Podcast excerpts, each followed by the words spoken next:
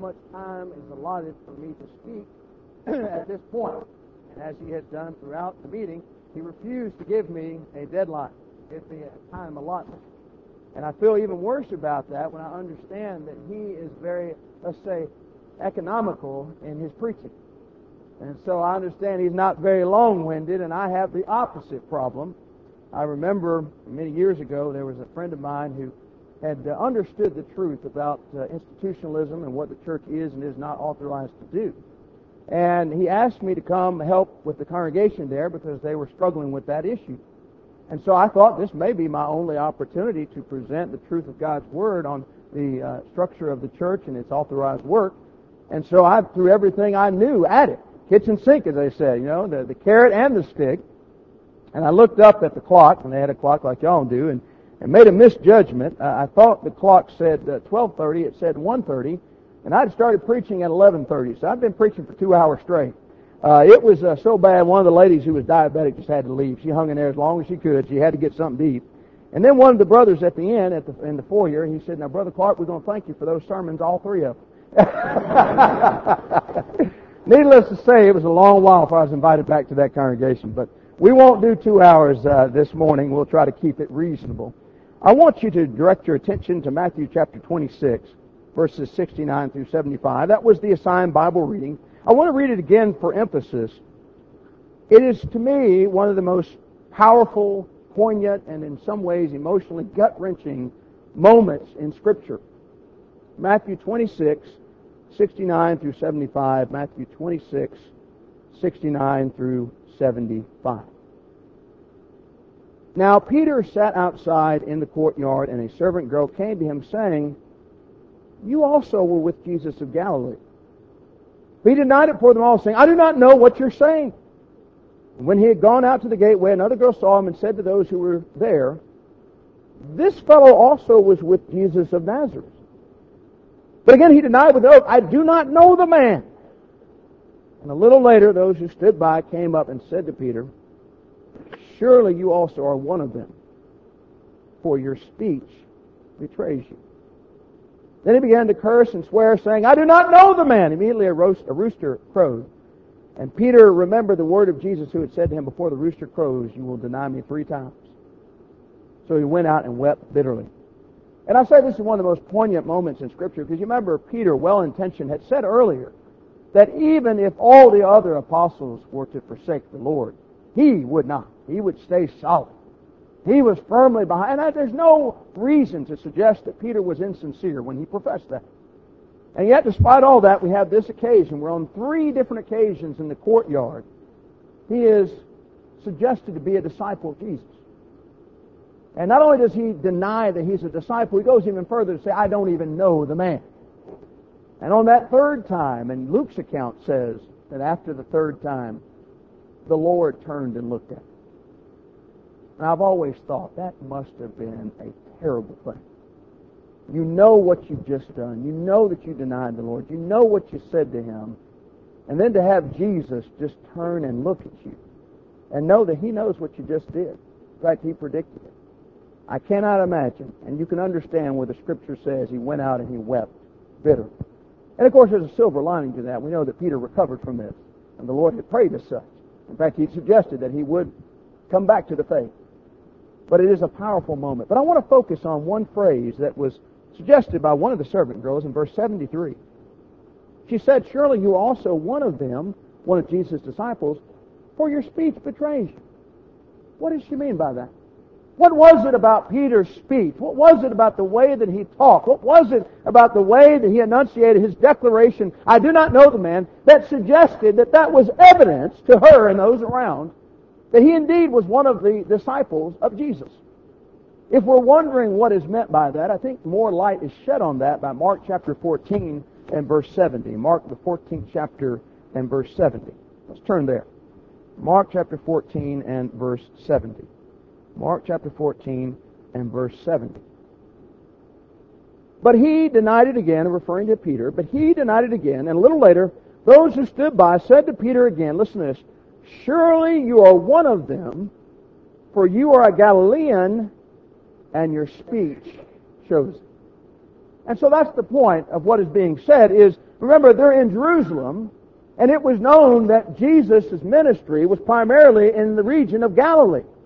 And so they're saying is there was something about the way that Peter spoke, something about his accent, something about the way he enunciated words that suggested that you also are from Galilee, just like he was. That's where he did his work. Therefore, you're one of his disciples. And we can understand that. We know that in different regions of the country we have different ways of speaking and different accents and different phrases. Uh, a lot of my friends that come from the north always get irritated by the southernism of fixing to. What does that mean? I'm fixing to do this and I'm fixing to do that. Why do you say that? I don't know. We just grew up with that. And so there are things like that. In fact, I tell people, we were talking about this last night, I don't speak the King's English. I speak East Tennessee. That's where I was raised. And that's what I know. And so every region has a certain dialect or accent, ways of saying things that identify us as being from that area. And so that's what she's saying when she says your speech betrays you. But I'm not so concerned about that historical incident this morning. I want to borrow that concept, the idea of one's speech betraying you, and apply it to us and ask this question. How does your speech betray you? What do people know about you?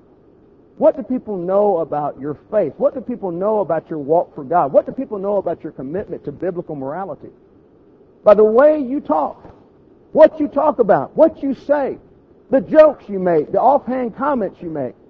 What do people know about you based on our speech? Because we understand this concept that our speech betrays us. That people are making judgments about us based on the way we speak. And so I want us to come away from this lesson perhaps being a little more careful, a little more guarded, a little more intentional about what, the way we speak.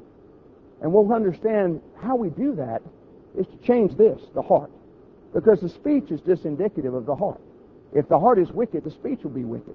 If the heart is godly, then the speech will be godly. And so the question this morning, the sermon title, how does your speech betray you? First point, what does your speech betray about your moral purity? What does your speech betray about your moral purity? We understand that as Christians, we have an obligation, a divinely ordained obligation to speak purely. Christian is not to use profanity. The Christian is not to tell dirty jokes. The Christian is not to tell off-color jokes. The Christian is very careful in, when he invokes the name of deity. He does so only in the appropriate way, not as some kind of uh, euphemism or some kind of slang. The Christian has to be really careful about how he or she speaks. That is a biblical principle found in many places in the Scriptures. Look at Ephesians chapter 4 and verse 29. Ephesians, the fourth chapter and the 29th verse. Ephesians chapter 4, verse 29. The Bible says very simply, let no corrupt word proceed out of your mouth, but what is good for necessary edification that it may impart grace to the hearers. And so the Christian is told, don't let anything corrupt proceed out of your mouth. That's interesting because it suggests that we have the capability of doing that, right? It doesn't make a lot of sense to tell us to do something if we are incapable of doing it. So the Lord, who knows us better than we know ourselves, says, let no corrupt communication come out of your mouth. And that applies everywhere. It applies when we gather here to worship the Lord. It applies in the workplace. It applies uh, in school. It applies on the sports field. It applies in basketball and football. It applies in, when we're uh, going fishing. It applies when we're having disagreements, sometimes heated disagreements with members of our family, our friends. It applies when we get injured and we're hurt and we react to that injury suddenly. Wherever we go, the Lord says, let no corrupt communication proceed from your mouth. And then he goes to the flip side and says, you know what you ought to do is speak in such a way that you impart grace to the hearers. So it's not enough to shun from saying things that are corrupt. You need to say things that are uplifting. You need to say things that are edifying. You need to say things that are going to lead people to God. And so it suggests that we have the ability to control what comes out of our mouths. And that's the Christian walk. We need to be careful that we talk in such a way that people will say, there's something different about him. There's something different about her. Have you ever had that happen? Have you ever had that? You've been with a bunch of friends and some conversations come up and somebody says something profane or utters an expletive and immediately they say, oh, I'm sorry. And it's directed towards you. Why did they say that? because they've noticed something about your speech. You may not have ever given some lecture saying, this is why I don't use this kind of language, but they've noticed the absence of that profanity. And it's pretty telling, especially in this society, because profanity is so rampant. It's everywhere. People use it all over the place. I'm, you know, there are many, many different levels in which you can object to profanity. The most obvious one is that from a spiritual standpoint. But I also, in my line of work, just believe that fundamentally it's unprofessional. And yet I'm amazed at how many times lawyers and judges will use profanity. It is just everywhere. And so in a situation and an environment where it is so well used and so often used, when someone consistently and routinely doesn't, it stands out. And people know without you ever giving them a, a discourse on why you do that, that you don't use that language. And they feel ashamed when they use that. And hopefully that's happened to you. And if it doesn't happen to you, it makes me wonder, have you told the biblical lie? Do they even know that there's something different about your speech? Do they know that you're a Christian? I often ask this question. If we were to put you on trial for being a Christian, could we come up with enough evidence to convict you? If we put your friends and your coworkers and your family members on the stand, would they be surprised that you made the claim to be a Christian? I've heard that from some people. That the way they talk, oh, he just talks like the rest of us. And when we're talking about dirty jokes, he's in there laughing and contributing just like everyone else. For the Christian, let it not be so. Ephesians chapter 5, verses 3 through 5. Ephesians chapter 5, verses 3 through 5. The Bible says, But fornication and all uncleanness or covetousness, let it not even be named among you, as is fitting for saints.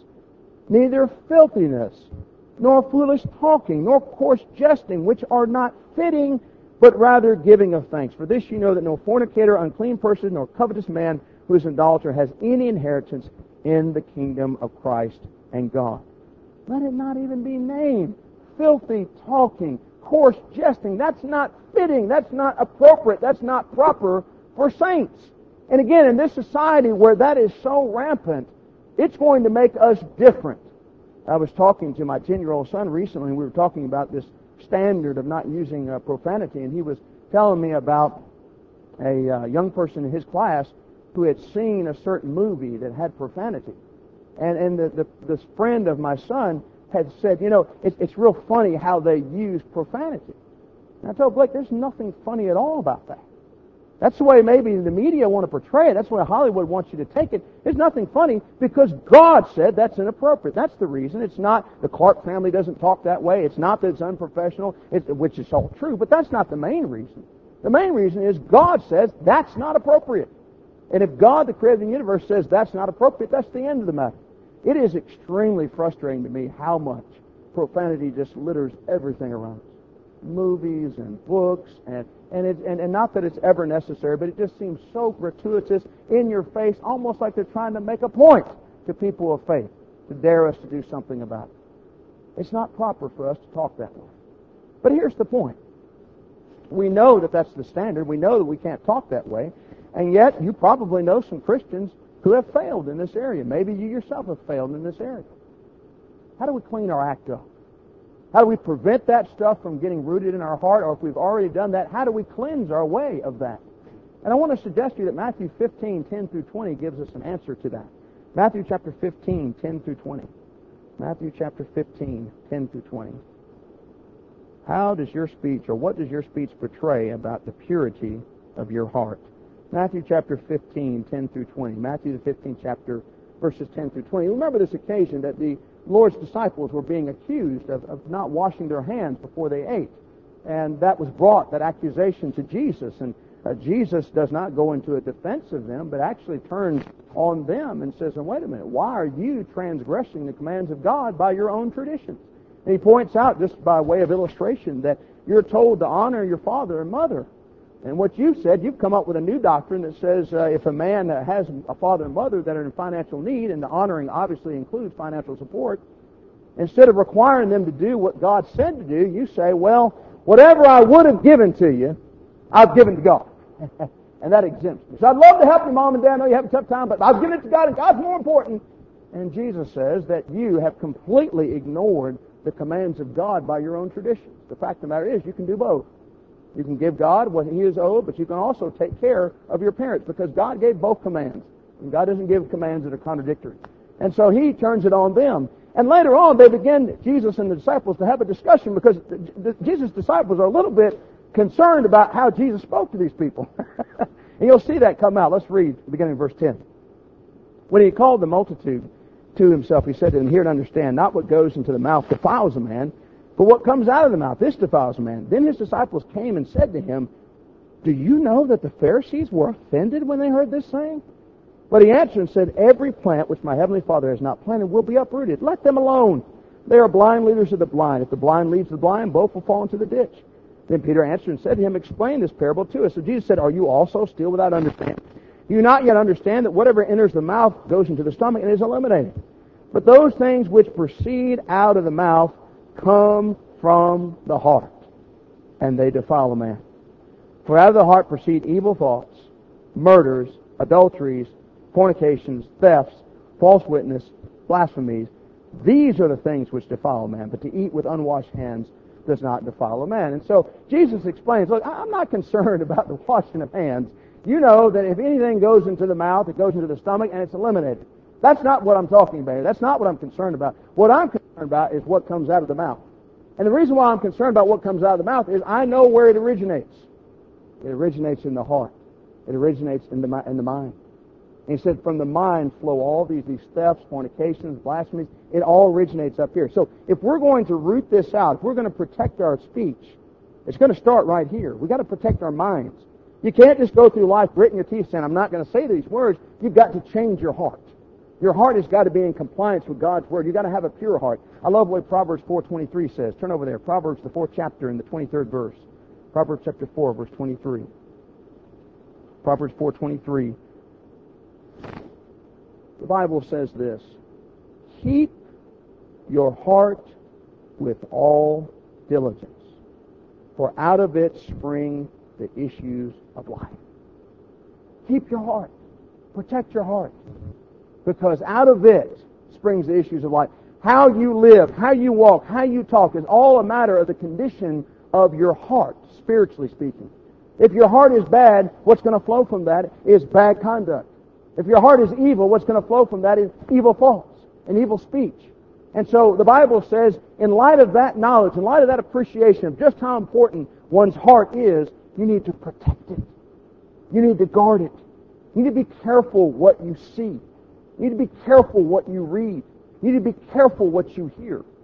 And I find that sometimes we can be a little complacent about these things.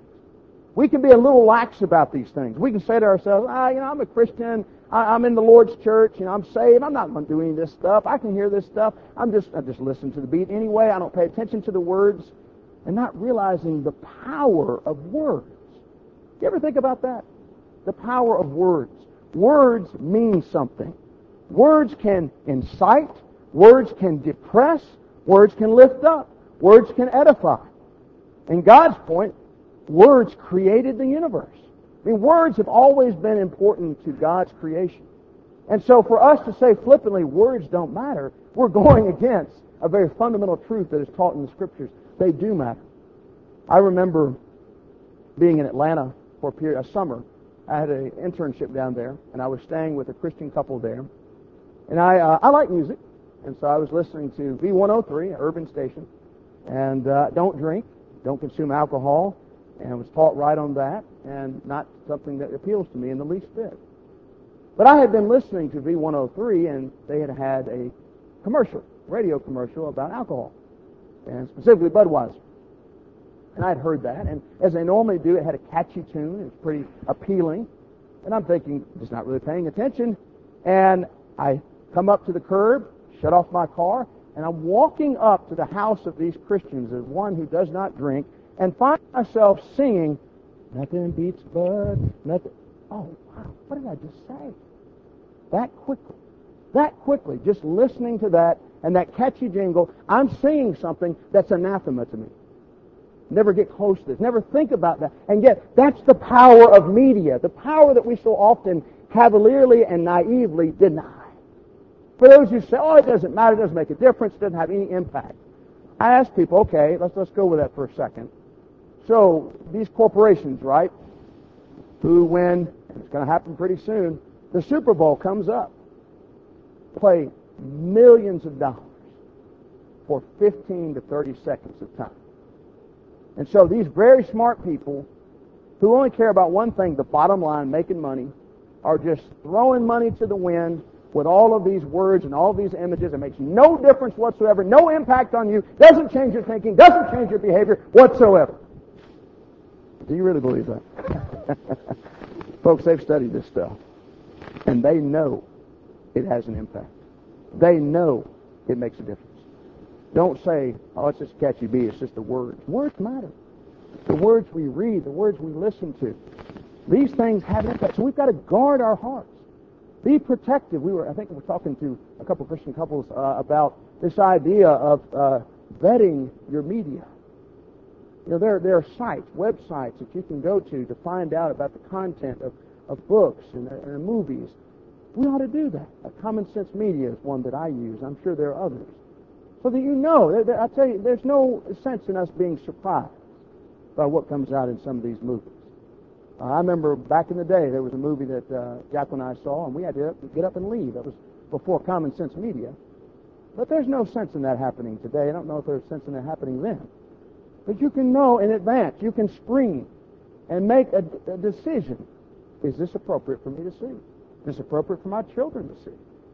Why? To keep the heart with all diligence. For out of it spring the issues of life. See, this is the thing. The, the secret is protecting and guarding the heart. It's not, as so many people want to portray, just a list of commands, a checklist. I don't do this, I do this. No. We have to fundamentally transform ourselves. We have to be transformed individuals. Romans 12, 2 says we have to be those who live by the Spirit. And that takes time, and that takes effort. And that takes being aware, like Job said in Job 31, 1. He made a covenant with his eyes. Why should I look upon a woman to lust after her? To, to make sure that you're careful about what you see. It, it's, it's rampant. Immorality It's all around us. There are literally situations in, in the professional endeavor where I've had conversations with members of the opposite sex, and I'm having to either do this number or do this number because I can't look straight ahead because what my eyes are going to see. That's the world we live in. But we need to be aware of that and take protective measures. Don't pump that stuff into your head. Don't willingly and voluntarily expose yourself to that stuff. Christians need to be much more careful. I hear about what people watch and what people see, and some people seem to have this Teflon Christian mentality. I can see anything, I can watch anything, I can hear anything, and it won't have any effect on me. Boy, the devil's got you good. That's just not taught in Scripture. What's taught is keep your heart with all diligence, for out of it springs the issues of life. As a man thinketh in his heart, so is he. We need to be in the heart guarding business. And so when we talk, it will show how we speak, how we talk, how we engage. There are certain discussions we just don't need to be a part of. There are certain people at work that they have a, a luncheon and they get together and there's a bunch of men and, and they talk. And I heard somebody tell me offline that they don't invite me because they know I wouldn't appreciate some of the conversation that goes on. That's fine. I can eat lunch by myself. That's all. I don't need to be a part of that. We need to watch that. Yeah, it's going to be different. We'll talk about that later. It's going to be different.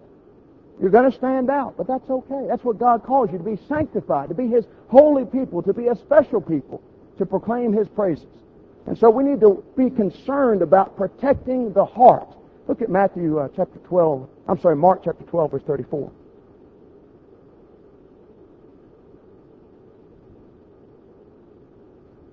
I was right the first time. Matthew 12, 34. Sorry about that. I said Mark.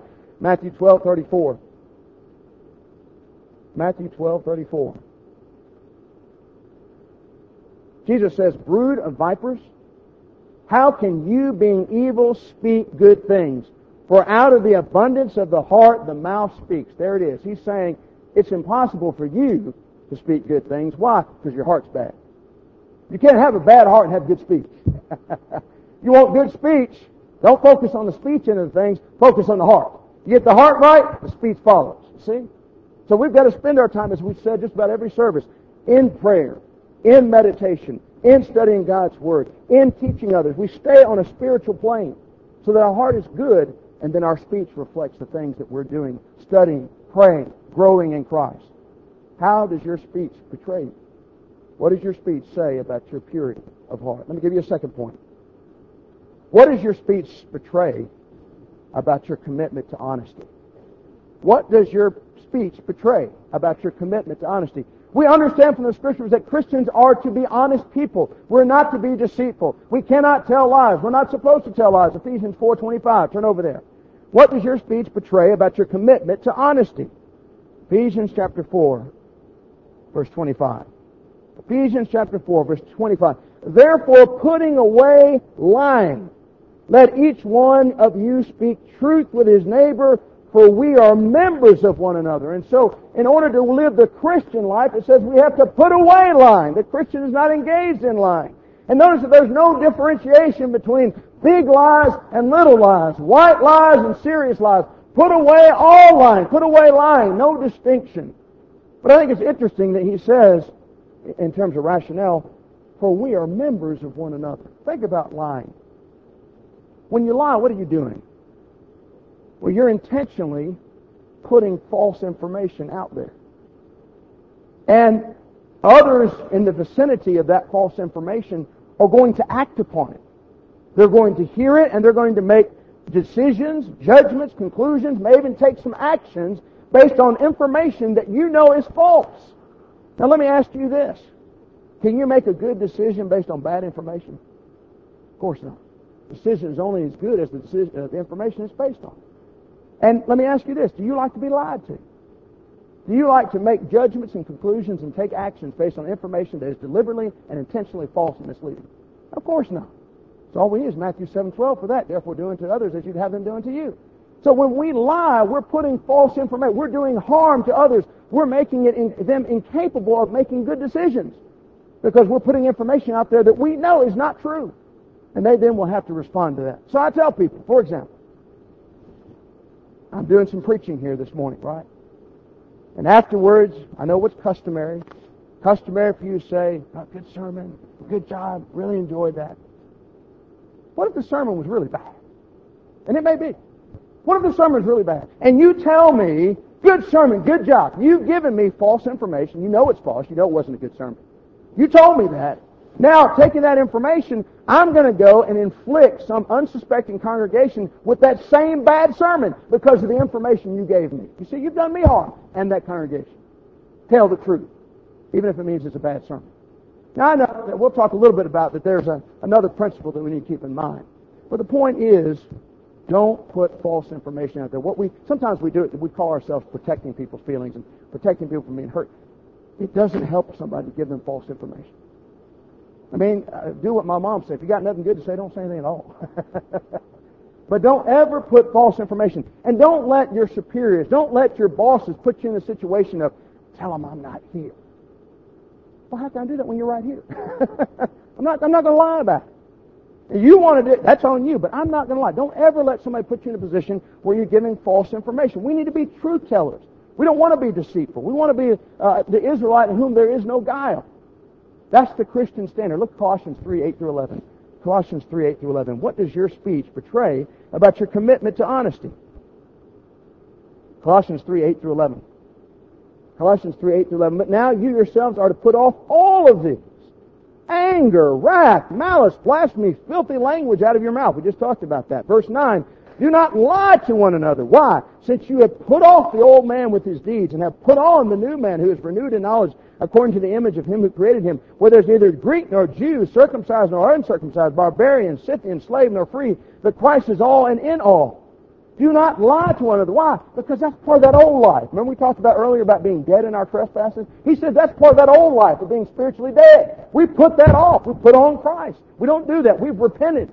We've fundamentally transformed ourselves. We are not a people who lie.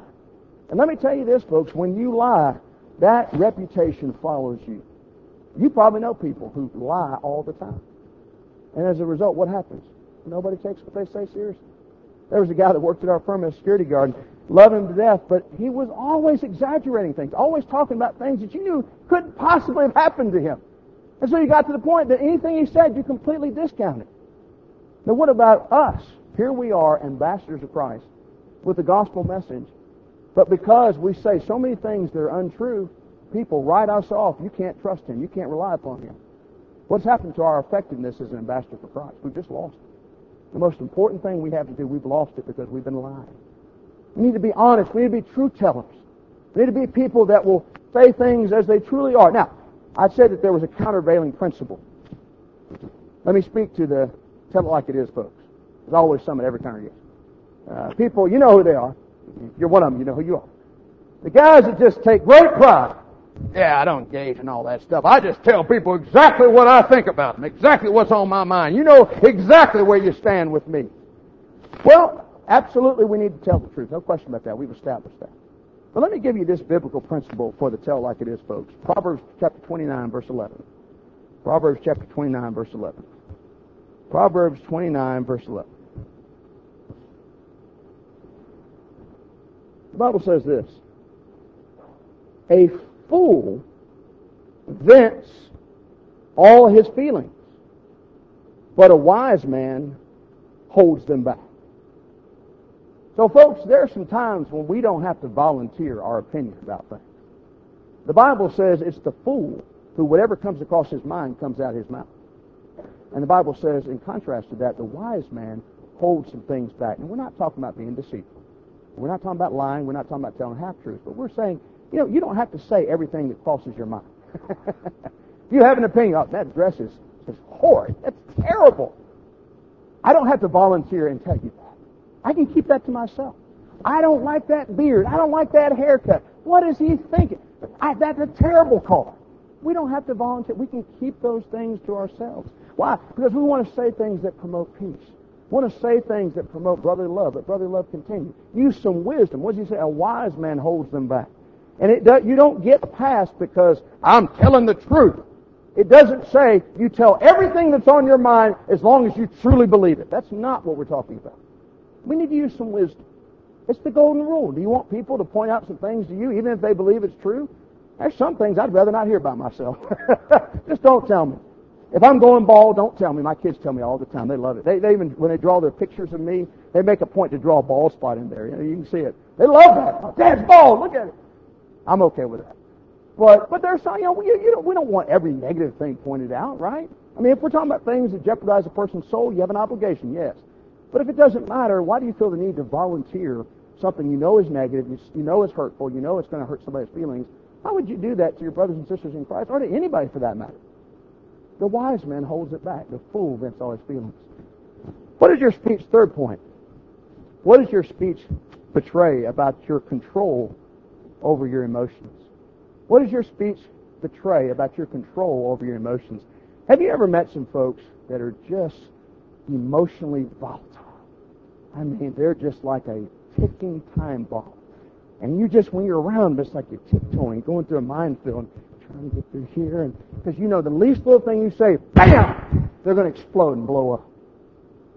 That should not be us. That should not be us. Look at James chapter 1, verse 19 through 20. James chapter 1, verses 19 through 20. What does your speech betray about your control over your emotions? James chapter 1, verses 19 through 20. James, the first chapter, 19 through 20. The Bible says this. So then, my beloved brethren, let every man be swift to hear, slow to speak. Listen to this. Slow to wrath. Why? Verse 20. For the wrath of man does not produce the righteousness of God. We need to be careful about the wrath of man. He says, the wrath of man, nothing good comes out of that. These emotional outbursts, these just violent reactions, this anger that has no place in a Christian's life. Why? It doesn't produce the righteousness of God. It doesn't advance the kingdom. It doesn't advance what God is trying to do. And again, remember, underlying all of this, what are we fundamentally? We're ambassadors for Christ. We have the message of the good news. That is our highest and best use, is to share the gospel with others. We would not want to do anything that would impede the effectiveness of our teaching on behalf of Christ. You know, there's some, some times in my life where I've forgotten this, to be honest with you. I remember several years ago when I was considered a younger attorney, there was a group of us that were working on a case, some of whom were in my firm, some were in another firm. And there was this older guy that I don't know, for whatever reason, he just liked picking on me. And uh, it's kind of funny in the legal profession. Everybody, I said earlier, worships at the altar of youth. Everybody wants to be young and look young and be perceived young. Well, my profession is the exact opposite.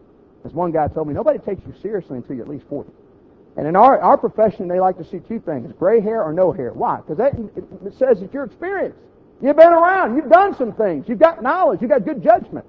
And so this older guy was picking on me because I'm younger. And he sent an email that I thought was offensive. And before I was even thinking about it, boom! Why did I do that? Because in this group of people on this email chain, I'm the only Christian on there. And here I am, an emotional outburst of wrath, saying things in an email, not profanity, but still things I shouldn't have said. And I started thinking about, you've forgotten what you're here for. You're not here to vindicate all young lawyers. You're not here to defend your ego. You're not here to put him in his place. You're here to demonstrate the character of Christ and to present the gospel to lost souls. And sometimes we get caught up in those kinds of things and forget that our influence as Christ or Christ ambassador is on the line. Be a controlled person. Have your emotions in check. I didn't say that we don't have emotions. I didn't say we don't get disturbed. I didn't say we don't get annoyed. But we need to keep them under control. And let me give you a secret here, especially on the road. I bet you I could get some of you up here and we could have some stories to tell that might convict you in this area. Do you ever get irritated or annoyed by how other people drive? I already know the answer to that. And, and I'm no different.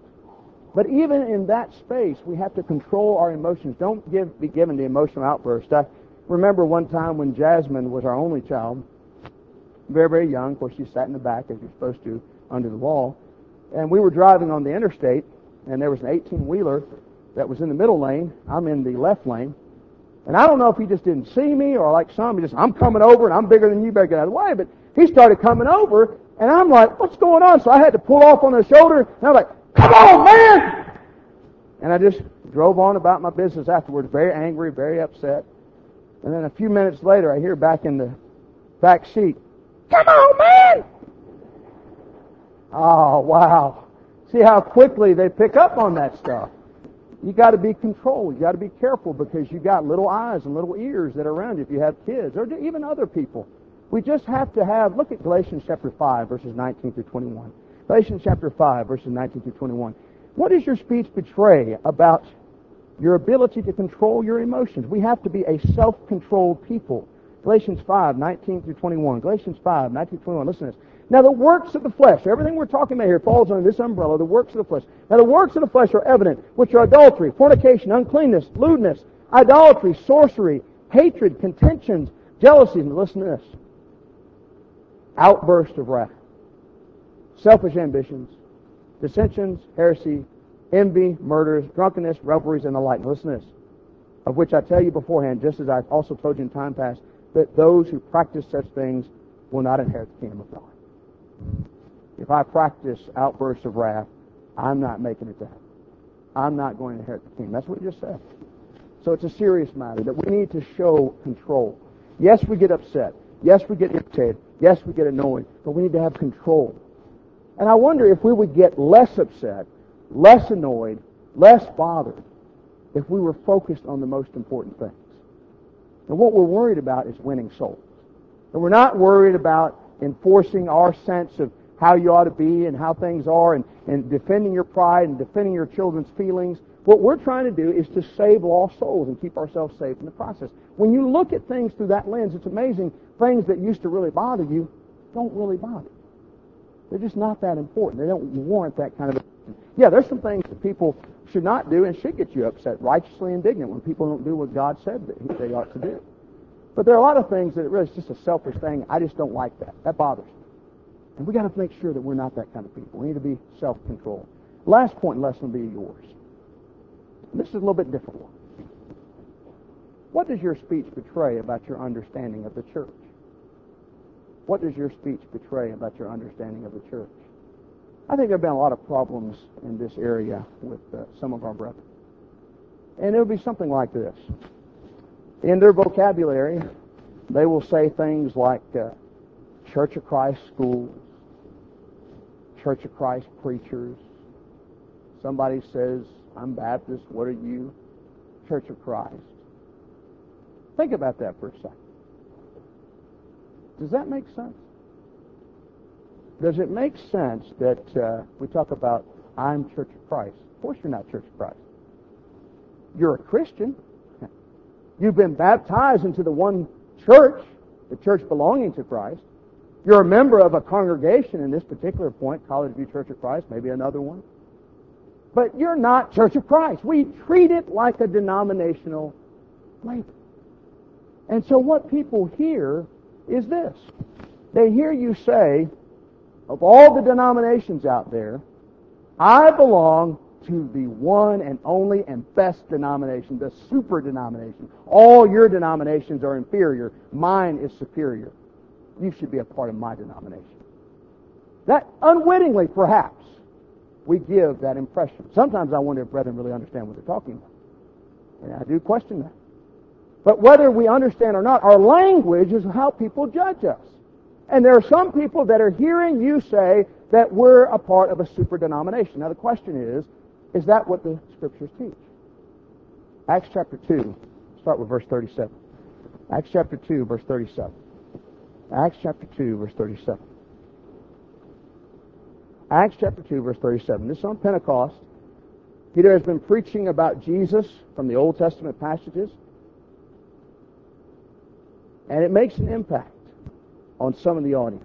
Verse 37. Now when they heard this, they were cut to the heart and said to Peter and the rest of the apostles, Men and brethren, what shall we do? Then Peter said to them, Repent, let every one of you be baptized in the name of Jesus Christ for the remission of sins, and you shall receive the gift of the Holy Spirit. For the promise is to you and to your children, to all who are far off, as many as the Lord our God will call. Verse 40, And with many other words he testified and exhorted them, saying, Be saved from this perverse generation. Then those who gladly received his word were baptized, and that day about 3,000 souls were added to them. And so you had these people who were pricked in their hearts about the preaching that Peter had done, that they had taken with lawless hands and crucified the very Son of God. They were so overcome with despair, they certainly believed they wouldn't have reacted this way if they did not. They said, Men and brethren, what shall we do? Peter has an answer, repent and be baptized for remission of sins. And so there's the answer, and they do that. They're baptized. And then there's this curious phrase in verse 41, and that day about 3,000 souls were added to them.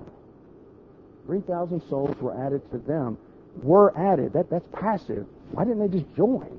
And who did the adding? And to whom were they added? Or to what were they added?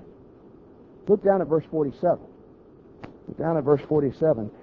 Praising God and having favor with all the people, and the Lord added to the church daily those who were being saved. Remember earlier we talked about 3,000 souls were added to them. We asked the question, added instead of joined. Who did the adding? To what were they added? 47 says, the Lord did the adding. And the, to what were they added? The church. One church. And why didn't they join? Because you can't join that church. You do what the Lord said to do. You obey the gospel. And the Lord has the exclusive sovereign right to add you to His church. That's the church universal. When we obey the gospel of Jesus Christ, let's say somebody wants to obey the gospel today. When they come out of that watery grave of baptism, they are not added to the College View Church of Christ. They are added to the Lord's church. Now, there's different senses in which the word church is used. Now we're talking about the church, church universal. But if you look at Romans 16, 16, turn over there. Romans 16, 16. Romans chapter 16, verse 16. Romans 16, 16 says, Greet one another with a holy kiss. The churches of Christ greet you. Whoa, whoa, whoa, whoa, wait a minute, wait a minute. You said over in Acts 2.47 that when somebody obeys the gospel of Jesus Christ, the Lord adds them to the church, singular, not plural. And yet here we read in Romans 16, 16, there is, the church is, plural, of Christ. What gives? How do you explain that? Very easily. When one obeys the gospel of Jesus Christ, when you hear, believe, confess, repent, and you're baptized, you're baptized into the one true church, the church universal. But you are in some place. You are somewhere. You are geographically located somewhere. And you now, once you have been added to the church by God, by virtue of your obedience to the gospel, you have to do the work of the Lord in that place. And that work requires a local congregation or a local church, a local assembly. And so Romans 16, 16 is not talking about the church universal, but he's talking about local congregations, local churches, local collections of individuals, all of whom have been added to the one true church by virtue of them obeying the gospel, but then they have to do some work. Whether it be in Columbia, Tennessee, Knoxville, Tennessee, Nashville, Tennessee, Birmingham, Alabama, they have to do the work of the Lord in that place. And so they come together with other people who also have been added to the church, and they form a local congregation to do the work of the Lord there. And that particular church, the local churches, people can join. Let me illustrate that. Acts chapter 9, verses 26 to 29. Acts chapter 9, verses 26 to 29.